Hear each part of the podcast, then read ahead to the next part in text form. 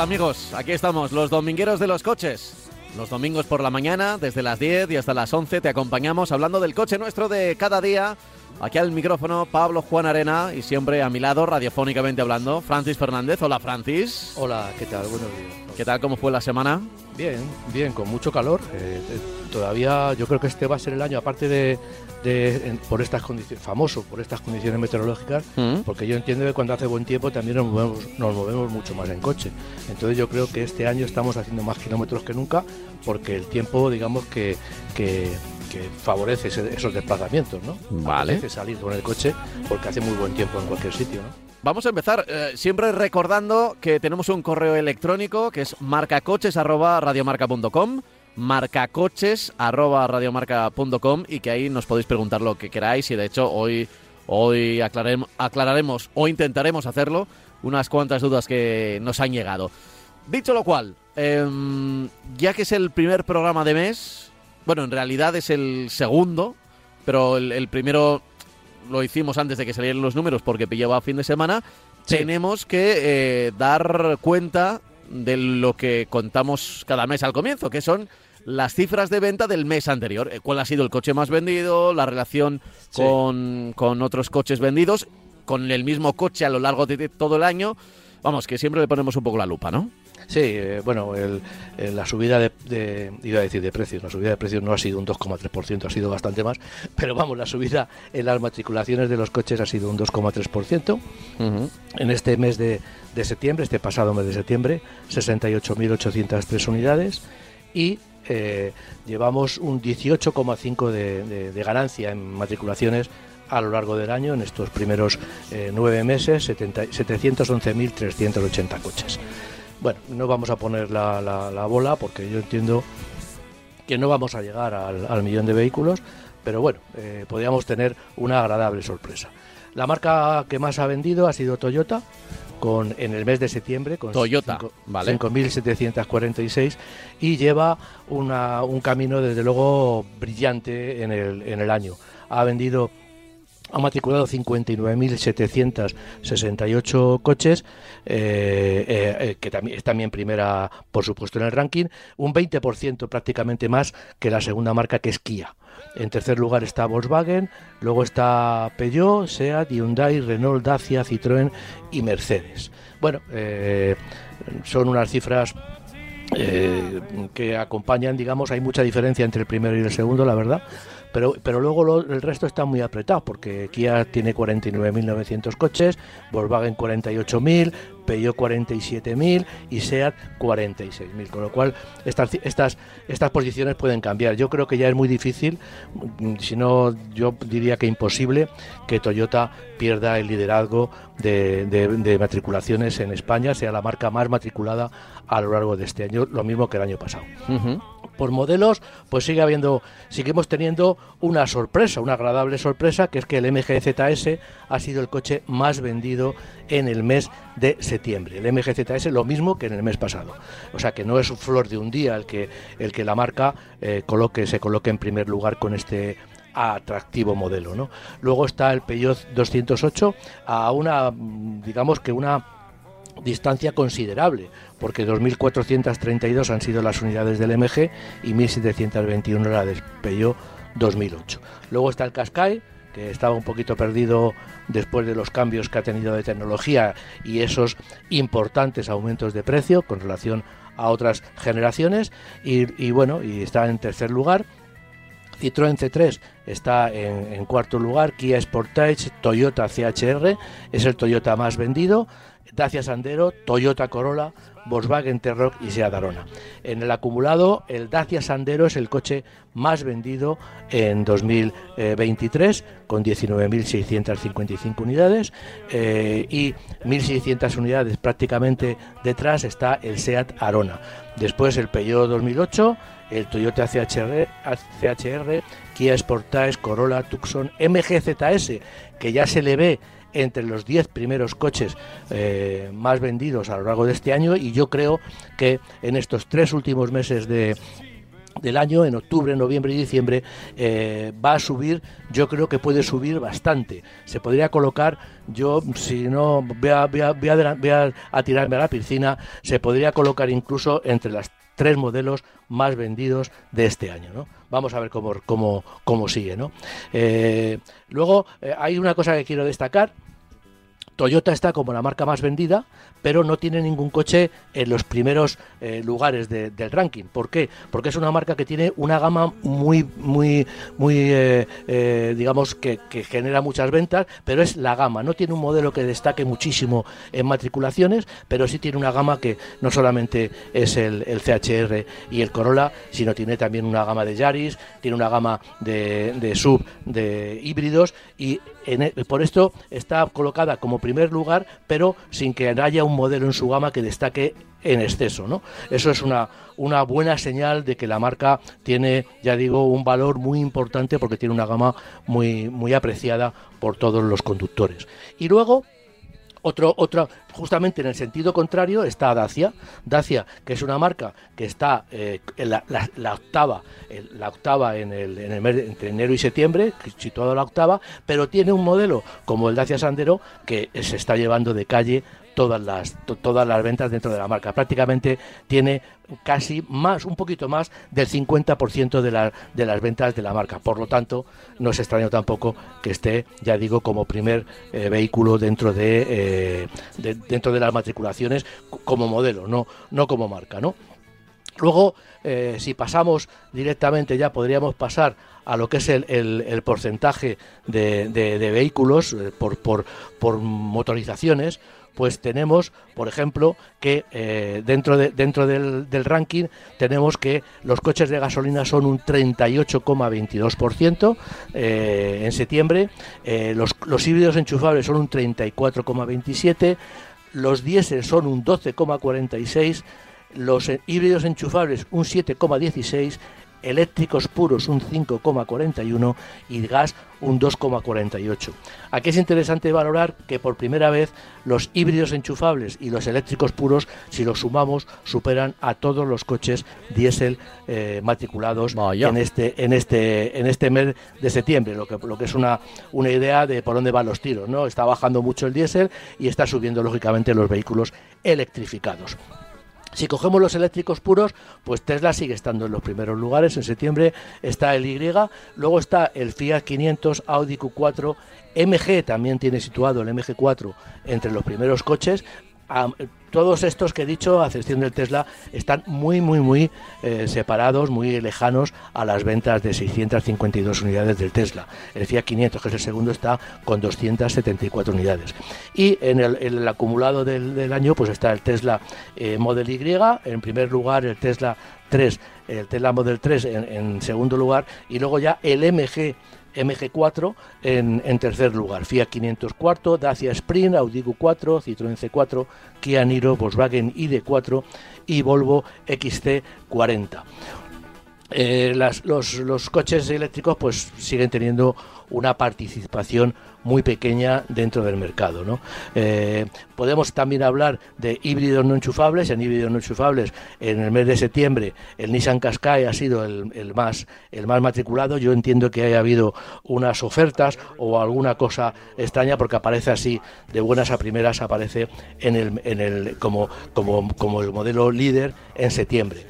y quitándole, eh, digamos, mm, ventas o quitándole posiciones a toda la gama Toyota, CHR, Corolla y RAV4, lo que es, digamos, eh, una cosa, yo creo puntual porque si vemos en el, en el acumulado está el Toyota CHR, el primer híbrido eh, de, Toyota en, la primera posición, después el Corolla, después el Yaris Cross, en cuarto lugar el Nissan Qashqai, Fiat 500, Ford Puma, Sportage, eh, Toyota, otro Toyota, Toyota Yaris y luego dos Renault, el Arcana y el Austral. Eh, bueno, eh, esta es la, digamos, la, las ventas que ha habido en, en, en las matriculaciones que ha habido en, el mes de septiembre. Las ventas a particulares son, eh, ha sido un 9,4%, han subido un 9,4%, a empresa un 4,9% con relación al año pasado. Y los alquiladores, lógicamente, ya superada eh, todo el periodo estival, tanto que, que, porque los alquiladores empiezan a comprar coches a partir de Semana Santa, un poco antes de Semana Santa, y lógicamente en septiembre ya dejan de comprarlos, en agosto ya tienen toda la, todo el cupo cubierto de, coches para alquilar, eh, ahora ya empezarán a deshacerse, a deshacerse de ellos, por lo tanto el mercado de usado pues también estará muy activo, pero lo que sí es verdad es que los alquiladores en el mes de septiembre han bajado un 43,9%, cuando estaban subiendo en porcentajes mayores, ya digo, durante los meses de abril, mayo, junio, julio y agosto. ¿no? Bueno, ya digo que que estamos en, no ha habido no ha sido unas unas unas eh, eh, matriculaciones eh, demasiado llamativas un 2,3% solamente con relación al septiembre del año pasado. Esto indica bueno que el mercado se está estancando que está llegando un poco a, a un punto de inflexión porque como hemos dicho en repetidas ocasiones los precios no acompañan a las ventas. Y por, tal, por lo tanto bueno pues el que quiere un coche pues está estirando bastante el suyo porque lógicamente está esperando a que haya como hemos dicho algunas veces a que el año que viene o dentro de unos meses pues empiecen a haber ofertas eh, descuentos de coches porque el mercado yo entiendo que lleva ya tiempo eh, ralentizándose un poco por, por, por lo que hemos dicho por que los precios no son nada interesantes. Ahora mismo comprar un coche nuevo estamos hablando de que te cuesta un 25, un 30% más que el año pasado, con lo cual, bueno, pues las, las ventas se están resintiendo y también se están llevando, eh, digamos, eh, se están llevando consigo también las ventas de los precios de, de, los coches usados que han subido muchísimo también en los últimos tiempos, aunque se venden más, se siguen vendiendo más coches usados que nuevos. Vale. Bueno, eh, ¿alguna conclusión que saques de este último mes antes del, trimestre, del trimestre final. Es decir, llevamos ya tres cuartas partes del año con las pues, ventas. Pues, tenemos que fijarnos en que, bueno, llevamos un 18,5. El año pasado, hasta, este punto, se matricularon 600.283 unidades. Llevamos 711.380.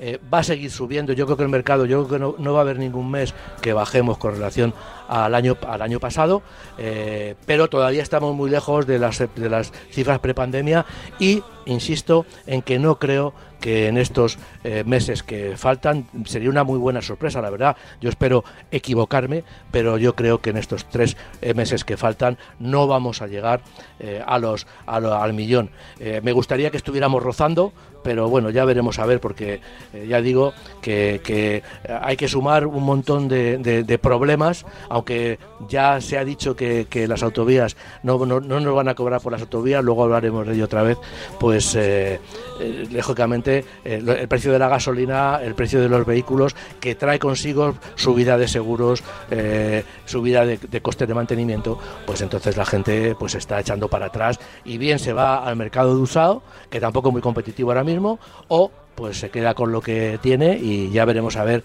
si el año que viene empieza de otra forma, ¿no?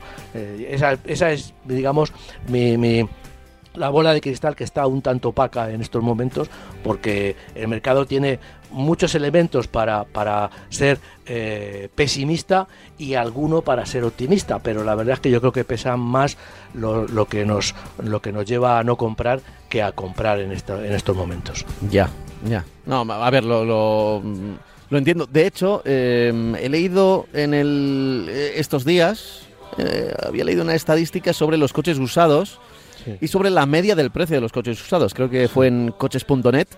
de, nuestros compañeros, una estadística que sacaron y que decía que por primera vez eh, asciende el precio medio del coche usado por encima de 21.000 euros. Sí, sí, de 21.000 euros. Es decir, que en fin. Mm. Ahora mismo, además, ¿sabes lo que pasa? Que con estas, con estas financiaciones, que tampoco como, como, como, digamos, índice negativo para que las ventas no se disparen, es que la financiación también está muy, muy cara todas las marcas anuncian sus coches desde 150, desde 250, desde 500 euros al mes, pero eso es totalmente ficticio porque no es que sea mentira, pero tenemos que adelantar una cantidad y luego el coche, si ya es caro, nos sale muchísimo más caro porque los intereses son eh, de más del 10, 11 y 12%. Con lo cual, digamos que en esa situación, pues eh, tenemos que no, no, es muy de recibo que un comprador cierre los ojos y diga, bueno, me compro el coche y pago un 12%. Oiga, hay que, hay que pensar lo que, va, lo que nos va a costar ese coche, porque pagar por un compacto 30.000 euros, estoy hablando de un Ibiza, estoy hablando de un C3, estoy hablando de, de, un Opel Corsa, ¿eh? si lo financiamos y compramos una versión que sea un poquito atractiva, pues a mí me parece que es exagerado pagar 30.000 eh, euros por un coche de 4 metros. Entonces, bueno, cuando antes lo podíamos comprar por 18. Eh, digo, coche de nuevo, eh, y financiado, o sea, por, la subida de precios que ha habido y encima la subida de la financiación. Y eso sí que no, digamos que la financiación no se espera que en un futuro baje y el tanto por ciento de, de, personas que compran los coches financiados pues es muy, es muy alto, ¿no? Entonces, bueno, ya digo que es todo lo que se junta para que el mercado no sea totalmente, eh, o sea, eh, sea más pesimista que optimista a la hora de, pensar en las cifras que va a haber, no solamente en estos tres meses que nos faltan, sino seguramente también en los cuatro, en el primer cuatrimestre del año que viene. Ya, ya, ya, ya entiendo, ya entiendo. Eh, bueno, veremos. Desde luego cada vez las cosas son más caras. Y, eso, mucho más. y eso, eso está ahí y, y lo hemos notado Alguien dirá, pues vaya, es de perogrullo. Bueno, lo, hemos repetido varias veces. Los coches, el precio de los coches, durante muchos años ha estado bastante contenido. Quizá no de los coches de lujo, que, bueno, como es un mercado distinto. Eso va a lo suyo. Eso, va a lo, suyo, y pues. Pero los coches de acceso, de el primer coche que tengo, a ver si puede ser un coche nuevo, bueno, era factible. Ahora yo creo que para alguien que tiene 18 años, estudiante eh, es, mm, muy difícil si no tiene una ayuda que, que, se, que se pueda comprar un coche nuevo, incluso los de segunda mano, ya estamos viendo, precio medio 21.000 euros, que significa que, que habrá que habrá menores, que evidentemente habrá precios de 10.000 y habrá precios de 30.000. ¿eh? Mira, por, eso es una media. Ese mercado que está caro y como siempre decimos, el que tiene dinero pues le toca un poco las narices el, cómo está el mercado. Por ejemplo, voy a, ver un, mirad un ejemplo que estoy viendo solamente con analizar la, la lista de las marcas más vendidas en septiembre. Por ejemplo, eh, Mercedes en la octava con 3.544 unidades. SEAT es la novena SEAT ha vendido menos coches que Mercedes, 3.285. Y muy cerca de, SEAT está BMW, que está en el décimo lugar con 3.252 unidades. Pero es que voy más lejos. Resulta que Mercedes, en el acumulado de enero a septiembre, ha vendido 31.433 unidades. Es la marca número 10, está situada en el 10. Bueno, pues Dacia está en el octavo lugar y ha matriculado 34.455 coches. Es decir, una marca cara como Mercedes, marca premium, marca que está vendiendo coches muy equipados, ahora con, con, todos los coches eléctricos que está vendiendo, pues la gente se está tirando a los coches eléctricos de Mercedes como si no hubiera un mañana, pues la, la Dacia, que es la marca más barata del mercado ahora mismo, resulta que la diferencia son 3.000 coches en, en el año, no estoy hablando en un mes, en el año. Es decir, que Mercedes muy fácilmente podría adelantar en estos próximos meses a Dacia. ¿Eso qué significa? Pues que la gente que no tiene dinero no puede comprar coches y la gente que tiene dinero pues sigue comprando coches. Puede parecer de perogrullo, pero eso da una idea de que el mercado está en recesión porque marca porque la gente que tiene dinero pues va a seguir comprando coches. Pero claro si estamos a 3.000 unidades de, de, la marca Dacia eso digamos cuando el Dacia Sandero es el coche más vendido pues eso mm, digamos que da una idea de por dónde van los tiros en este mercado que ahora mismo bueno pues yo entiendo que es un mercado eh, que tiene que cambiar bastante. Mercedes debería desaparecer de ahí para dar lugar que para que entraran otras marcas generalistas que son las que venden coches al ciudadano de a pie, por decirlo de alguna manera. Sí, sí, sin duda. Sin duda, veremos, veremos cómo se va desarrollando el asunto. No, no va a ser fácil, pero lo que seguro, y no es que seamos gurús, es que los precios van a. Sí, sí. tiene pinta de van a seguir subiendo. Mira, eh, tengo por aquí eh, un correo electrónico que nos envía Héctor. Dice: Buenos días, marca cocheros. Enhorabuena por el programa.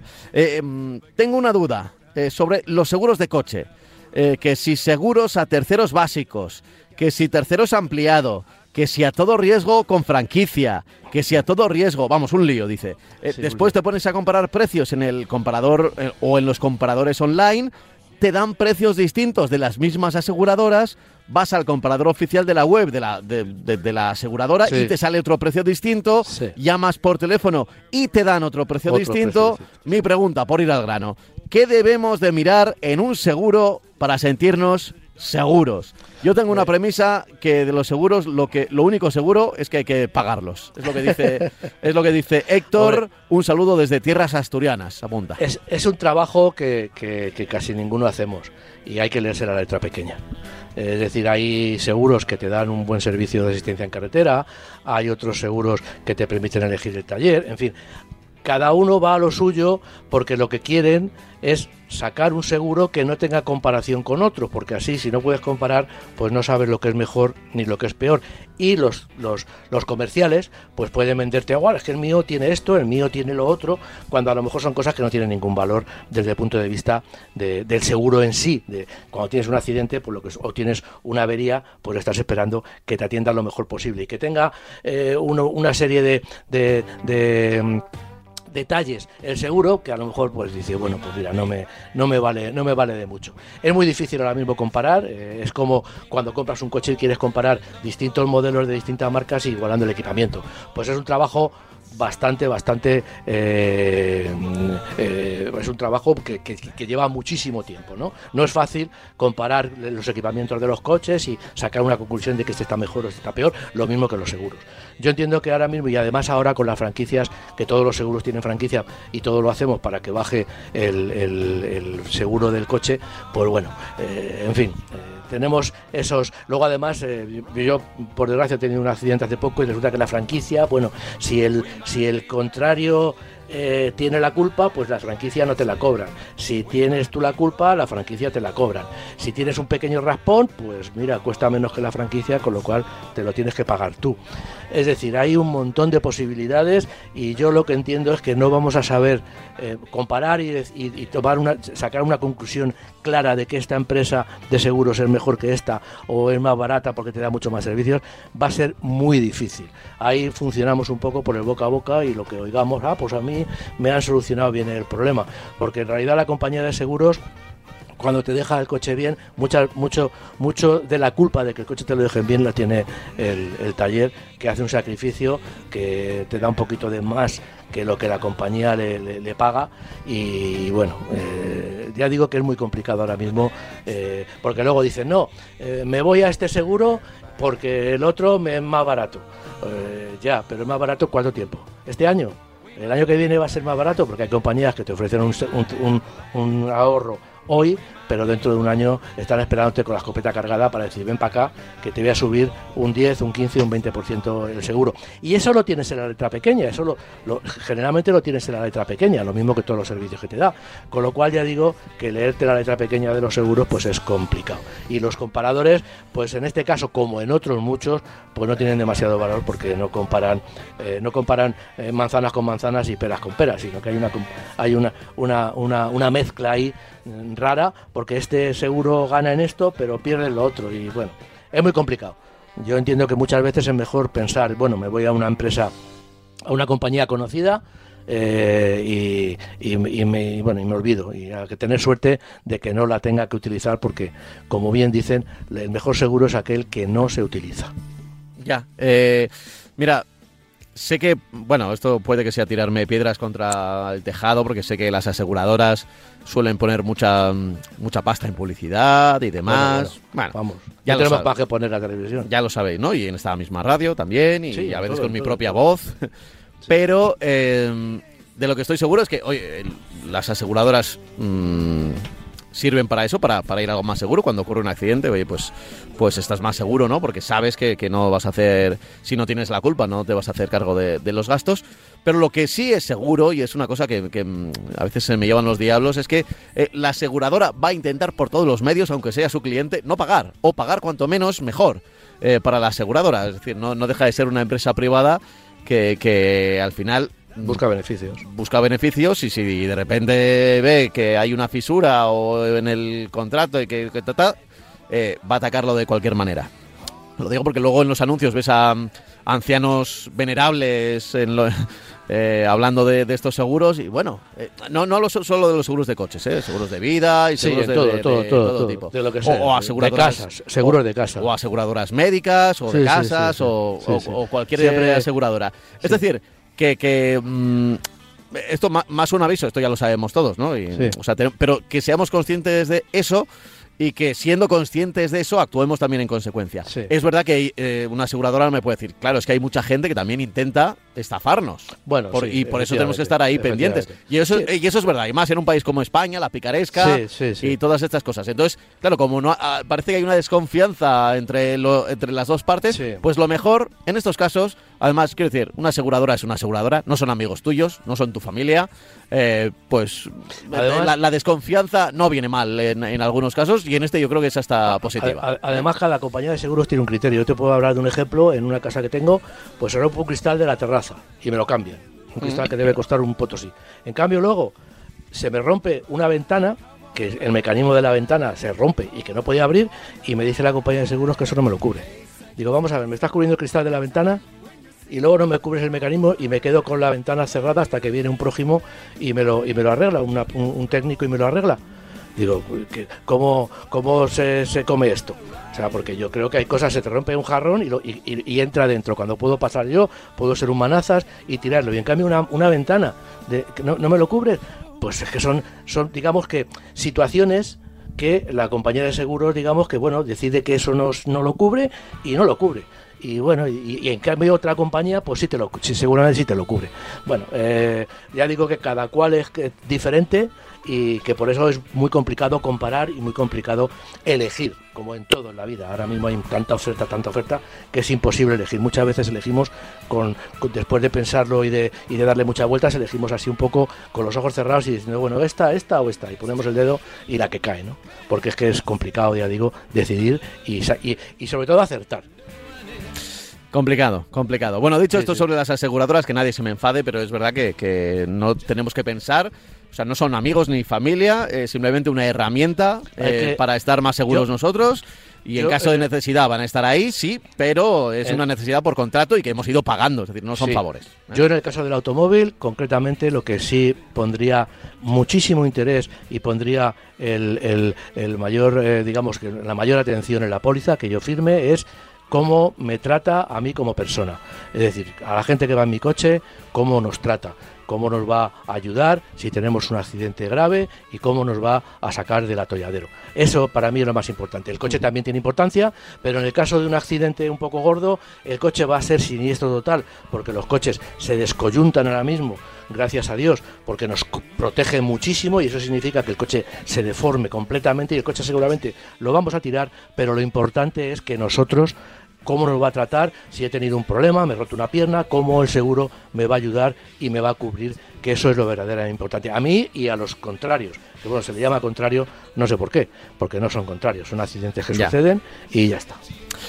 Dicho lo cual, eh, me dijiste antes de empezar el programa que querías hablar de conducción autónoma de Ford. Bueno, pues sí, eh, Ford ha estado presenta- ha, pre- ha- ha conseguido homologar para, para España, es el segundo país de la Unión Europea que lo ha homologado, la posibilidad de eh, que a los propietarios del Ford Mustang Match E, el coche eléctrico, el Mustang eléctrico, eh, pues eh, tengan un, tipo de conducción autónoma que nos va a permitir soltar, retirar las manos del volante y el pie del acelerador cuando circulamos en autopista o autovía.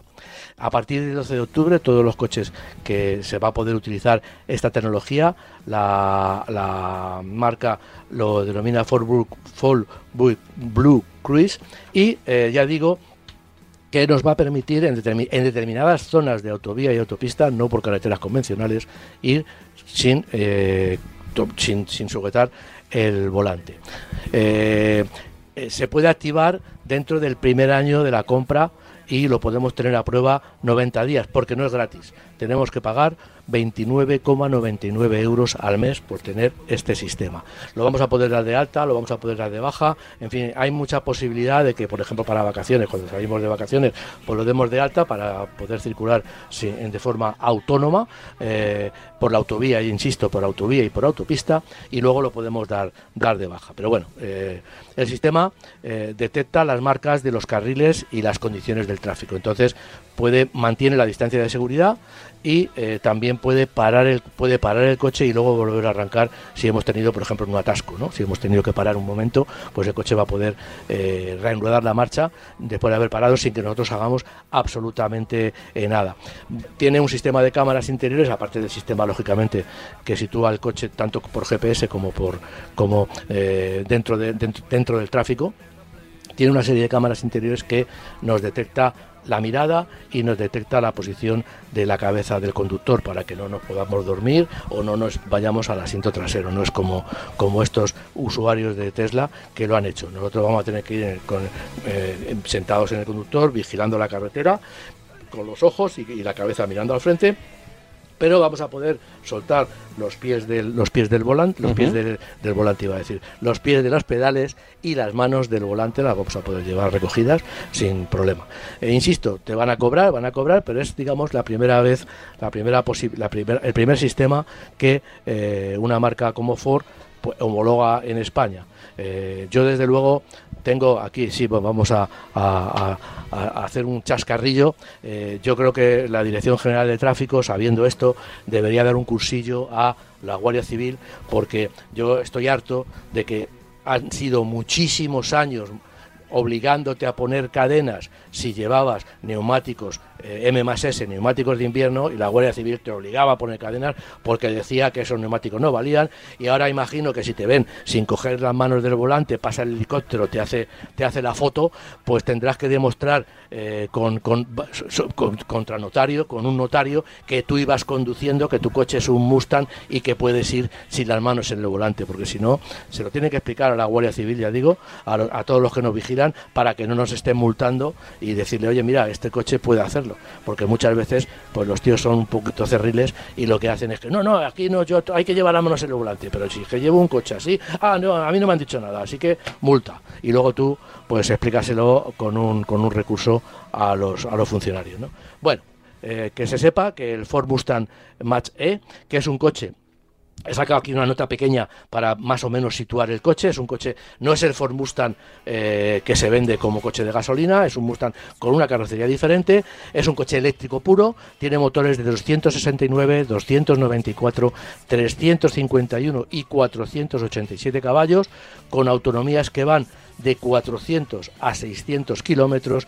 Puede ser tracción trasera o tracción total y el precio va desde los 50.776 a los 79.188 euros. Además, ya digo, si le sumamos estos 20, estos 30 euros prácticamente al mes, pues podemos disfrutar del sistema este de conducción autónoma que bueno, nos va a permitir, ya digo, insisto, que, para que no nos equivoquemos, es un sistema para autovías y autopistas únicamente.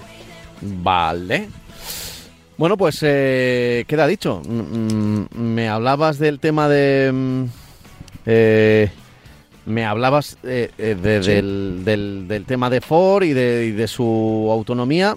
Claro, a alguien le sorprenderá, oye, pero ¿y los de Tesla que estaban tan avanzados en esto o que siempre han tenido la, la habitual de ser los más avanzados, pero no lo, no tenían homologado, ¿no? Por lo menos en España. ese es el problema, que yo, yo, creía que sí, pero bueno, pues no. Entonces, porque, porque Ford es el segundo país en Europa en el que lo ha homologado, en la Unión Europea. Entonces, eh, yo de Tesla no sé que tenga no, no, no, no, sé que tenga ningún coche homologado a este nivel de autonomía, ¿eh? a este nivel, porque yo he conducido Mercedes que tienen un sistema que bueno te puede llevar por el carril, pero no es un sistema tan digamos eh, complejo y tan eficaz como este de, momento. Ahora Mercedes ha sacado otro sistema que no sé si está homologado, lo tengo que, ver porque ha sido una noticia de estos últimos días. Eh, tengo que ver a ver si el sistema de Mercedes es similar a este, pero lo que sí es verdad es que Ford ya tiene aprobado eh, en Europa por la Unión Europea eh, que sus coches, concretamente este, pues circule como sin manos en, no sé qué otro país es, pero España es el segundo país en la que ha homologado. Yo entiendo que será Alemania. Mm, vale. Bueno, pues eh, dicho queda sobre, sobre este tema de Ford, interesante, importante, eh, ya que mm, eh, ya que ya sabemos que la autonomía, lo mismo que hablamos de la electricidad, la autonomía es uno de los futuros que nos espera. La electricidad está a las puertas, bueno, ya ha llegado, Ya ha y, llegado. se queda para quedarse. La autonomía todavía yo creo que va un...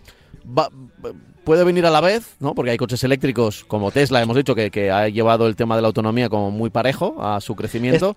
Pero bueno, eh, tardará, tardará en llegar, pero va a Eh, llegar seguro. Estos sistemas yo creo que van a llegar, pero porque son sistemas que nunca están sin la, sin la vigilancia del Claro. conductor. Por eso lleva la cámara. En cuanto el conductor mire para otro lado o haga cualquier cosa, el sistema se va a desconectar.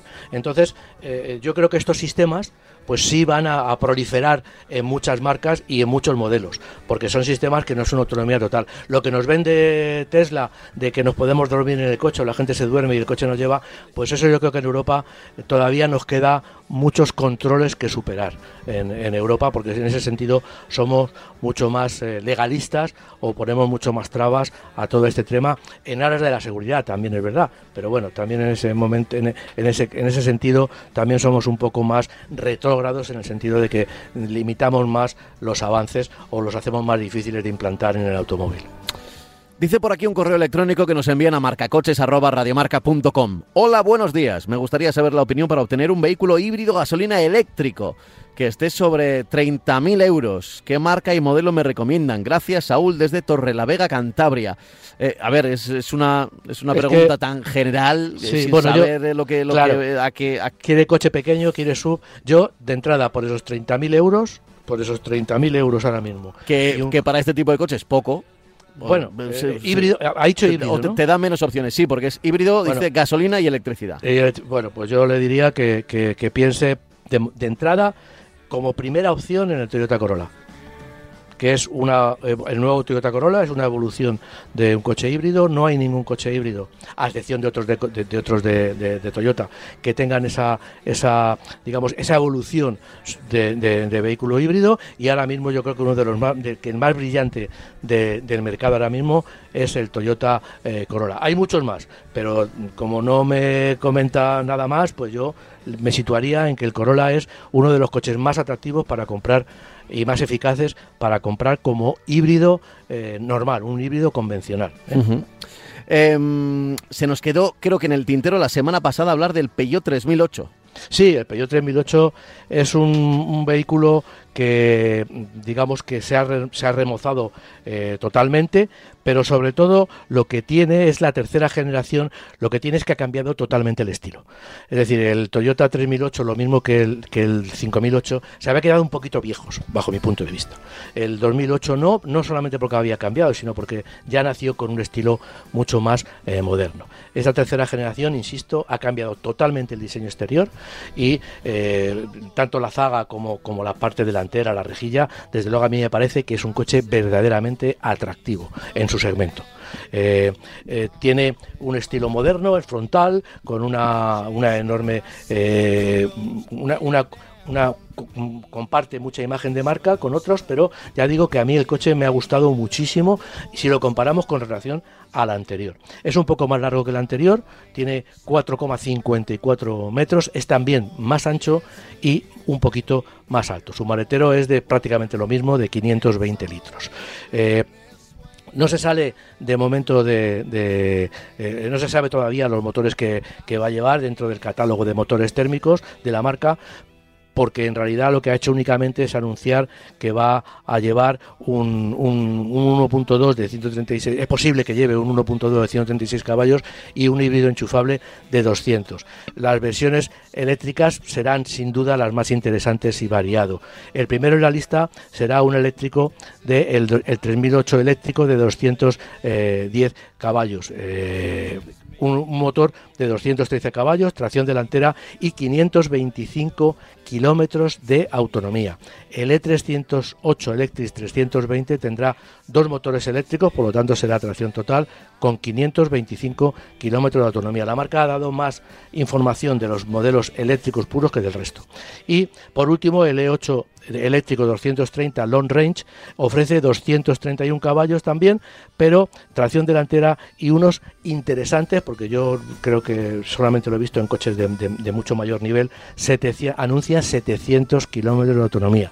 Ya estamos en unas cifras bueno, que ya nos van a hacer dudar si, si nos movemos, eh, si, si no comprábamos coche eléctrico por porque no llegábamos en el viaje del verano, ahora mismo ya podemos decir que 700 kilómetros ya nos acerca prácticamente a todos los puntos de, bueno, a todos los puntos de nuestra geografía, perdón, pido perdón, porque estoy contando desde Madrid. Evidentemente, si, si salimos de Barcelona y queremos ir a Almería o queremos ir a Sevilla, lógicamente este coche no nos va a valer y lo vamos a tener que cargar a medio camino, ¿no?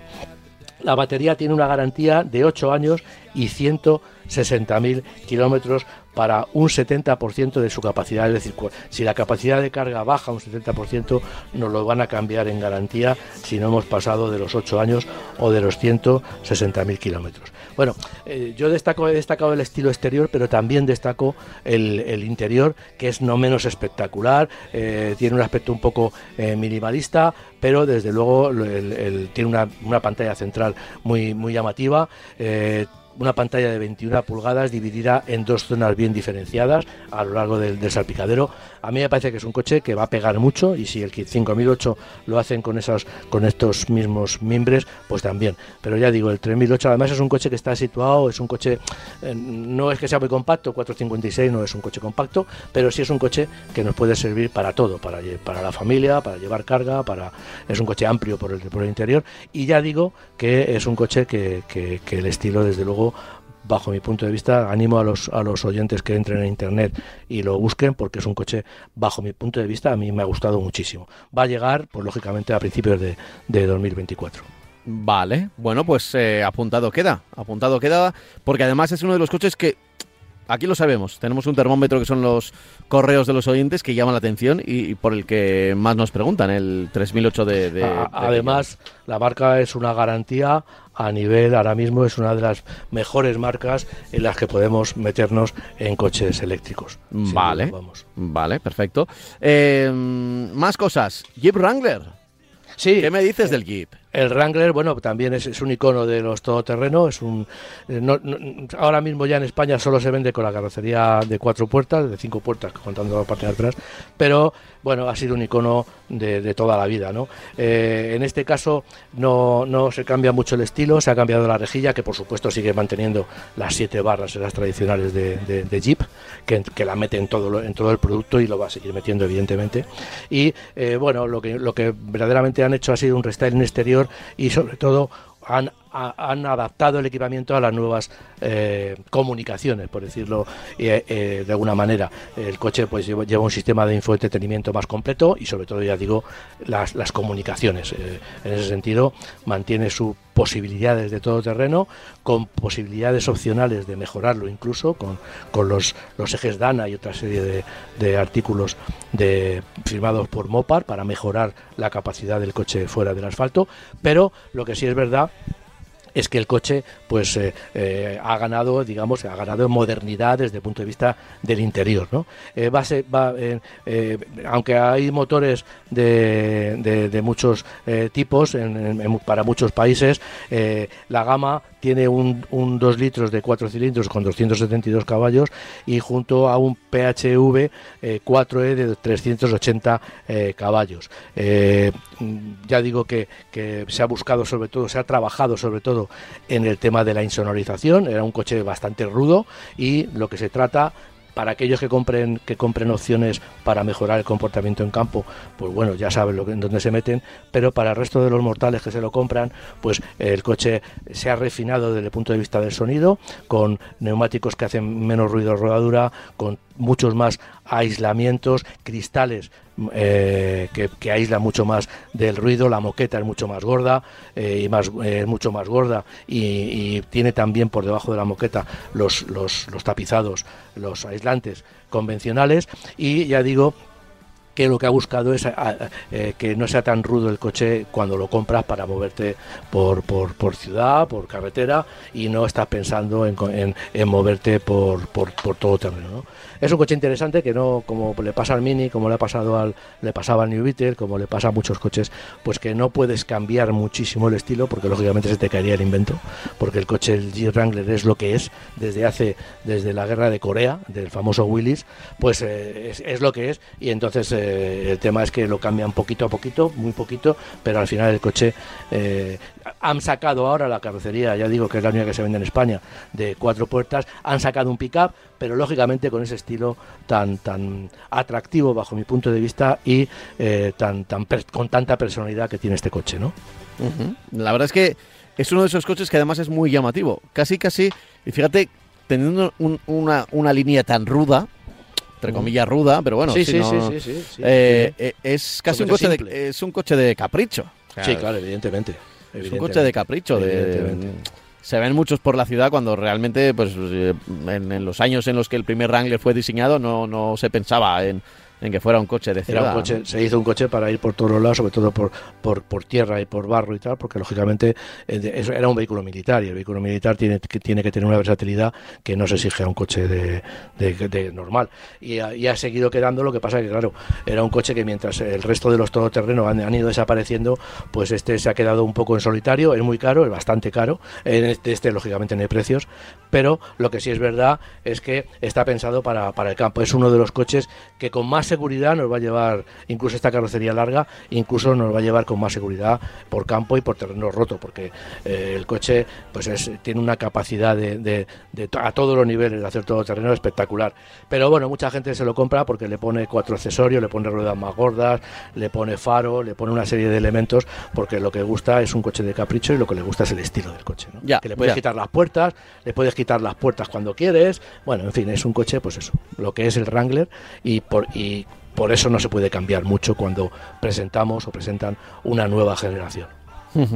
Eh, mira, vamos, voy a ir con, otro correo electrónico. La verdad que esta semana hemos tenido unos cuantos, estamos ya casi casi acabando. Hay tiempo, eh, hay tiempo todavía. Eh, recuerda el correo, marcacoches@radiomarca.com. Marcacoches@radiomarca.com. Nos, nos escribe Alfonso y dice, buenos días. Solamente quería comentar que con la nueva luz que sustituye a los triángulos, quedamos vendidos sí a la hora de recurrir a ellos las pilas o las baterías a veces están descargadas, teniendo en cuenta la poca frecuencia con que se supone que se usarán y las temperaturas a las que a los que quedan expuestos los coches, no me parece nada fiable depender de unas pilas o de una pequeña batería cuando se trata de algo tan importante. ¿Estaré equivocado? se pregunta Alfonso. pues no, yo creo que no está equivocado. Yo creo que más tarde y más, o más temprano eh, mm, habrá que buscar en el mercado, que yo entiendo que lo, que lo presentarán, lo, lanzarán, eh, estas luces que aparte de estar conectadas con la central de accidentes, que, que se puedan recargar en el coche, que tengan una batería y se puedan recargar mediante el enchufe USB. ¿Por qué? Porque eh, efectivamente lo que dices, o la batería, pues en un momento dado, pues seguramente nos hemos olvidado. Pasa como con las linternas. Nadie en su casa coge una linterna y le funciona, porque si no ha pasado esto, por eso son mucho más indicadas las velas en las casas, digo, cuando se te va la luz, porque la linterna cuando la vas a coger está sin pilas y vete a buscar a oscuras las pilas y tal. Tienes que ser una persona muy cuadriculada para tener la linterna en un sitio con las las hay, ¿eh? las hay, cambio, las hay, las hay. Pero yo entiendo que en el coche pues va a pasar un poco lo mismo. Entonces, para mí es muy mucho más seguro o debería ser más seguro. No sé si existen, a lo mejor ya existen, yo no, en esto lógicamente no me he movido mucho, pues estos sistemas de luz para conectar, pero que puedas enchufarlas al cargador USB, con lo cual en cualquier momento puedes sacarla de la guantera, la coges, la cargas y, ay coño, voy a coger la, la, la, luz a esta, a ver si está descargada. Cuando sales de viaje y lo pones a cargar y ya está. Porque yo entiendo que la pila, efectivamente, la pila, pues, pues eh, se va, cuando lo vayamos a coger va a estar sin pilas, ¿no? Es, es así, o sea, es la verdad pero evidentemente son mucho más seguras. Este sistema es mucho más seguro que moverte por los por los arcenes de las autovías con los triangulitos estos que nos pusieron para que nos hicieron comprar, ¿no? Ya. Yo, yo entiendo que, que, el cambio es importante. Yo las he visto durante el día y durante el día se ven mucho. Durante la noche no he visto ninguna, pero el otro día vi una durante el día y te pega un fogonazo que difícil es que no lo veas. ¿eh? Sí, eh, a- aparte, yo entiendo que es tecnología LED, necesita muy poquita, sí, no. necesita muy poquita energía Sí, para iluminarse. Es difícil que esté descargado. que Creo que, de hecho, no sé si algún oyente nos podrá aclarar esto. eh, Lo, lo hablamos la semana que viene, si, si, Sí. si nos lo escriben.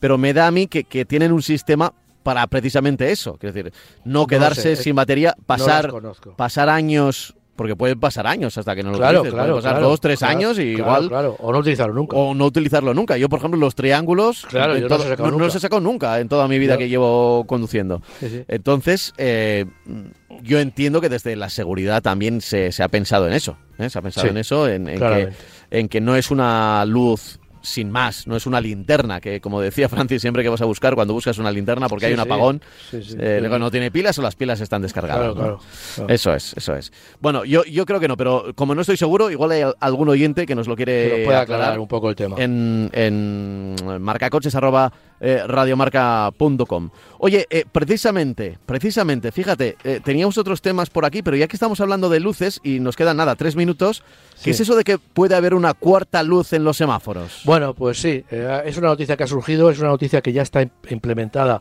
en Estados Unidos, creo que en California, San Francisco me parece que ha sido, que la ha puesto. Es una cuarta luz blanca que pone los semáforos y está destinada, eh, ya sabemos que lo, normal es la luz, de- dependiendo del país, pues funcionan de una manera u otra, porque en unos países el, el ámbar es en España el ámbar se pone cuando va a ir a rojo, mientras que en otros países de Europa eh, pues el ámbar se pone cuando va a ir a verde, para que nos preparemos. En Alemania, por ejemplo, el ámbar se pone cuando va a ir a verde.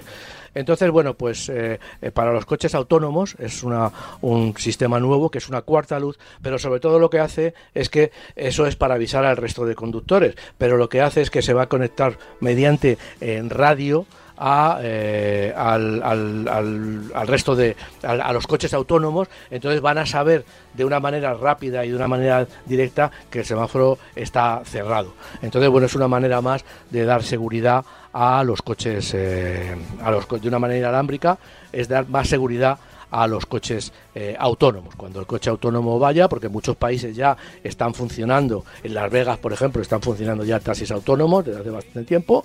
Eh, Entonces, bueno, pues estos coches, para darse cuenta de que el semáforo está en rojo, se va a encender una luz blanca, pero lo, sobre todo lo importante es que hay una de forma inalámbrica se está comunicando el semáforo con el coche y el coche ya sabe en ese momento que el semáforo está cerrado.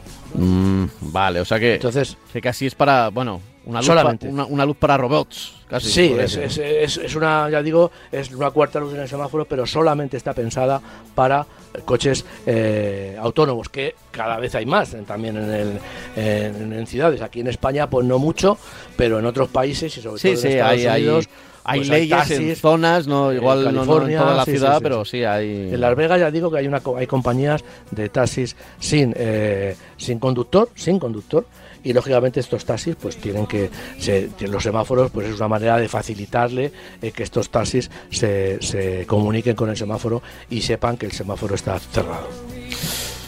Muy bien, pues está sonando de nuevo Glenn Campbell. Fíjate qué rápido se nos ha pasado el tiempo, Sí, esta horita que teníamos hoy, ¿eh? La verdad es que sí. Para hablar del mundo de los Se pasa coches. cada vez más deprisa. Del coche nuestro de cada día, pero bueno, en fin, eh, seguro que nuestros oyentes nos acompañan. Ya saben que pueden hacerlo a través de la radio, siempre los domingos de 10 a 11 de la mañana y siempre también en formato podcast. Y ahí nos puedes escuchar en cualquier momento, ¿eh? en Spotify, en Evox, en Google Podcast, en Apple Podcast. Eh, buscas marca coches separado, marca coches. Y a partir de ahí eh, aparecemos nosotros. Aparece el podcast de Radio Marca, de Francis Fernández y de un servidor, de Pablo Juan Arena. Y nos vamos a ir yendo, siempre recordando que eh, estamos en pleno veranillo de San Miguel, que se alarga, porque ya San Miguel quedó, quedó atrás. No es un veranillo, Eh, ¿eh? ya, eh, ¿no? Es, O sea, eh, es está- algo- si, si lo llegamos a saber, eh, Sí, eh, sí. seguro que ahora que llega el puente de el Sí. puente del 12 de octubre, que queda jueves y queda jueves y viernes, seguro que ahí ya no sigue, ¿eh? Seguro que ahí de repente llega otra dana, ¿eh? y, y- y, bueno, en fin, ya, eh, de- del clima o del tiempo en este caso, como, como podemos celebrarlo o nos podemos quejar, dependiendo de lo que queramos hacer, pues pues eh, nunca llueve, como dice el refrán, a, A gusto, gusto de, de todos. todos. A gusto de todos. El próximo domingo, en pleno puente, aunque estaréis ya de regreso, siempre precaución, si es que aprovecháis este, este próximo puente de- del 12 de octubre, del Día de la Hispanidad, pues estaremos por aquí en la radio de nuevo y también tendréis nuevo episodio en vuestra plataforma de podcast. Francis, como siempre, Nos vemos un placer domingo. charlar y el próximo Igualmente. domingo nos volvemos a encontrar. Igualmente. Un abrazo, chao. Hasta luego, hasta luego. Hasta la próxima. Sing, sing